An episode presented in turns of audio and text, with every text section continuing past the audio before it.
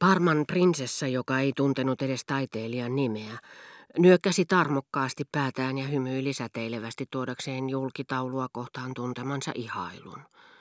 Mutta hänen korostetun ihastuneet ilmeensä eivät onnistuneet korvaamaan valoa, joka ei silmiimme syty silloin, kun emme tiedä, mistä meille oikeastaan yritetään puhua.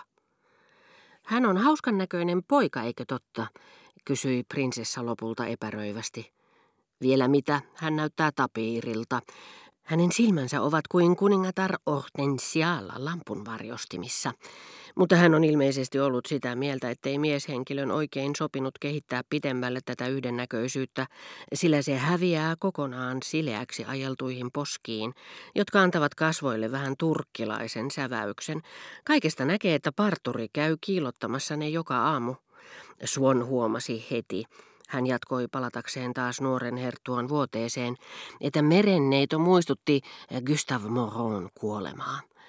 Mutta ei ole syytä huoleen, hän lisäsi nopsasti ja vakavin kasvoin saadakseen toiset nauramaan.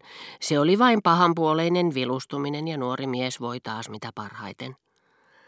Onko totta, että hän on snobi, kysyi Monsieur de Breauté innoissaan, pahan suovan näköisenä, ja odotti silmin nähtävästi yhtä selkeää ja lopullista vastausta, kuin jos olisi kysynyt, olen kuullut, että hänellä on oikeassa kädessä vain neljä sormea, onko siinä perää?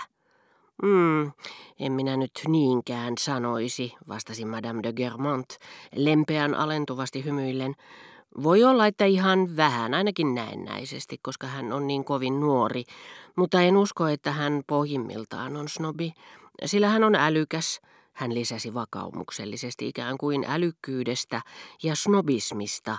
Ei olisi voinut puhuakaan samana päivänä. Hän on terävä poika ja osaa olla hauskakin, sanoi Herttuatar ja nauroi nautiskellen kuin asiantuntija ainakin, ikään kuin jonkun henkilön hauskuttajan ominaisuudet olisivat vaatineet arvostelijalta tietynlaisia ilonilmaisuja tai Guastallaan herttuan kommat kuplineet hänen mieleensä juuri sillä hetkellä. Sitä paitsi hänen snobismillaan ei olisi mitään käyttöä, koska häntä ei kutsuta mihinkään, päätteli Herttuatar ajattelematta ensinkään, ettei juuri rohkaisut Parman prinsessaa moisilla mielipiteillä.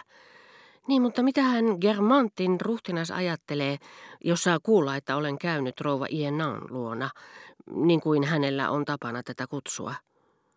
Johan nyt jotakin, huudahti Herttuatar, joka suorastaan sävähti. Voitteko kuvitella, että Gilbert sai nimenomaan meiltä kokonaisen ampiirtyylisen pelisalin, hän katui tätä nyttemmin katkerasti. Kiukiun perintöä sekin ja upea kuin mikä. Täällä ei ollut sille tarpeeksi tilaa ja sittenkin minusta tuntuu, että se oli täällä paremmin paikallaan kuin hänen luonaan. Se on aivan ihana, puoliksi egyptiläinen, puoliksi etruskilainen. Egyptiläinen, ihmetteli prinsessa, jolle etruskilainen ei sanonut yhtään mitään. Voi taivas, vähän kumpaakin, ainakin Suonnin mukaan. Hän selitti sen minulle kyllä, mutta minähän olen vain tämmöinen tietämätön harrastelija parka. Sitä paitsi lähtökohdaksi on otettava se, että Ampir-tyylin Egyptillä ei ole mitään tekemistä oikean Egyptin kanssa, eikä Roomalla roomalaisten, eikä Etruurialla. Hyvänen aika, eikö? huudahti prinsessa. Ei tietenkään. Se on sama ilmiö kuin puku, jota sanottiin Ludwig XV aikaiseksi Anan de Mouchin tai Brigodin äidin nuoruudessa, toisen keisarikunnan aikaan. Bassin puhui teille äsken Beethovenista. Jokin aika sitten saimme kuulla soitettavan erään hänen sävellyksensä oikein kauniin, ehkä vähän kylmän kappaleen, jossa on venäläinen teema. On liikuttavaa ajatella, että hän luuli sitä venäläiseksi. Samoin ovat kiinalaiset taidemaalarit kuvitelleet kopioineensa Bellinia. Sitä paitsi saman maan rajojen sisäpuolellakin, aina kun joku katselee ympärilleen vähän uusin silmin, kolme neljäsosaa ihmisistä ei ymmärrä tippaakaan siitä, mitä hän heille näyttää. Tarvitaan ainakin 40 vuotta ennen kuin he alkavat erottaa jotakin. 40 vuotta, huudahti prinsessa kauhuissaan. Juuri niin, jatkoi Herttuatar lisäten samalla sanoihinsa, jotka olivat melkein minun sanojani, sillä olin hetki sitten esittänyt hänelle samansuuntaisen ajatuksen, äänenpainojensa avulla yhä enemmän sitä, mitä painetussa sanassa nimitetään kursiiviksi.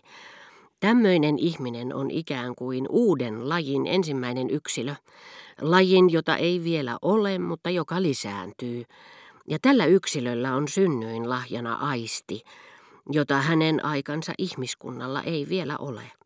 En mielelläni puhu itsestäni tässä yhteydessä, sillä päinvastoin kuin muut olen aina alusta alkaen pitänyt kaikista mielenkiintoisista ilmiöistä, olivatpa ne sitten miten uusia tahansa. No hyvä, toissa päivänä olin suuriruhtirattaren kanssa Louvressa ja me kuljimme Maneen olympiaan ohi. Tätä nykyään se ei hämmästytä enää ketään. Sehän on kuin jokin äärin maalaus.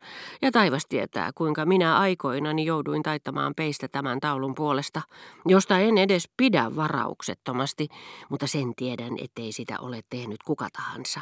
Louvressa se ei ehkä ole aivan paikallaan. Entä suuri ruhtinatar, voiko hän hyvin, kysyi Parman prinsessa, jolle saarin täti oli äärettömän paljon tutumpi kuin Maneen malli. Mainiosti me puhuimme teistä. Itse asiassa, jatkoi Herttuatar, joka piiti kiinni aiheestaan, totuus on, niin kuin Lankoni Palamed sanoo, että meitä kaikkia erottaa toisista ihmisistä vieraan kielen muuri. Ja olen sitä mieltä, että se ei kenenkään kohdalla ole niin totta kuin Gilbertin tapauksessa. Jos teitä kiinnostaa vierailla Ienaan perheessä, te olette liian älykäs tehdäksenne päätöksenne sen mukaan, mitä tämä mies parka mahdollisesti ajattelee. Tämä rakastettava ja vähän yksinkertainen ihminen, jonka mielipiteet ovat peräisin muista maailmoista.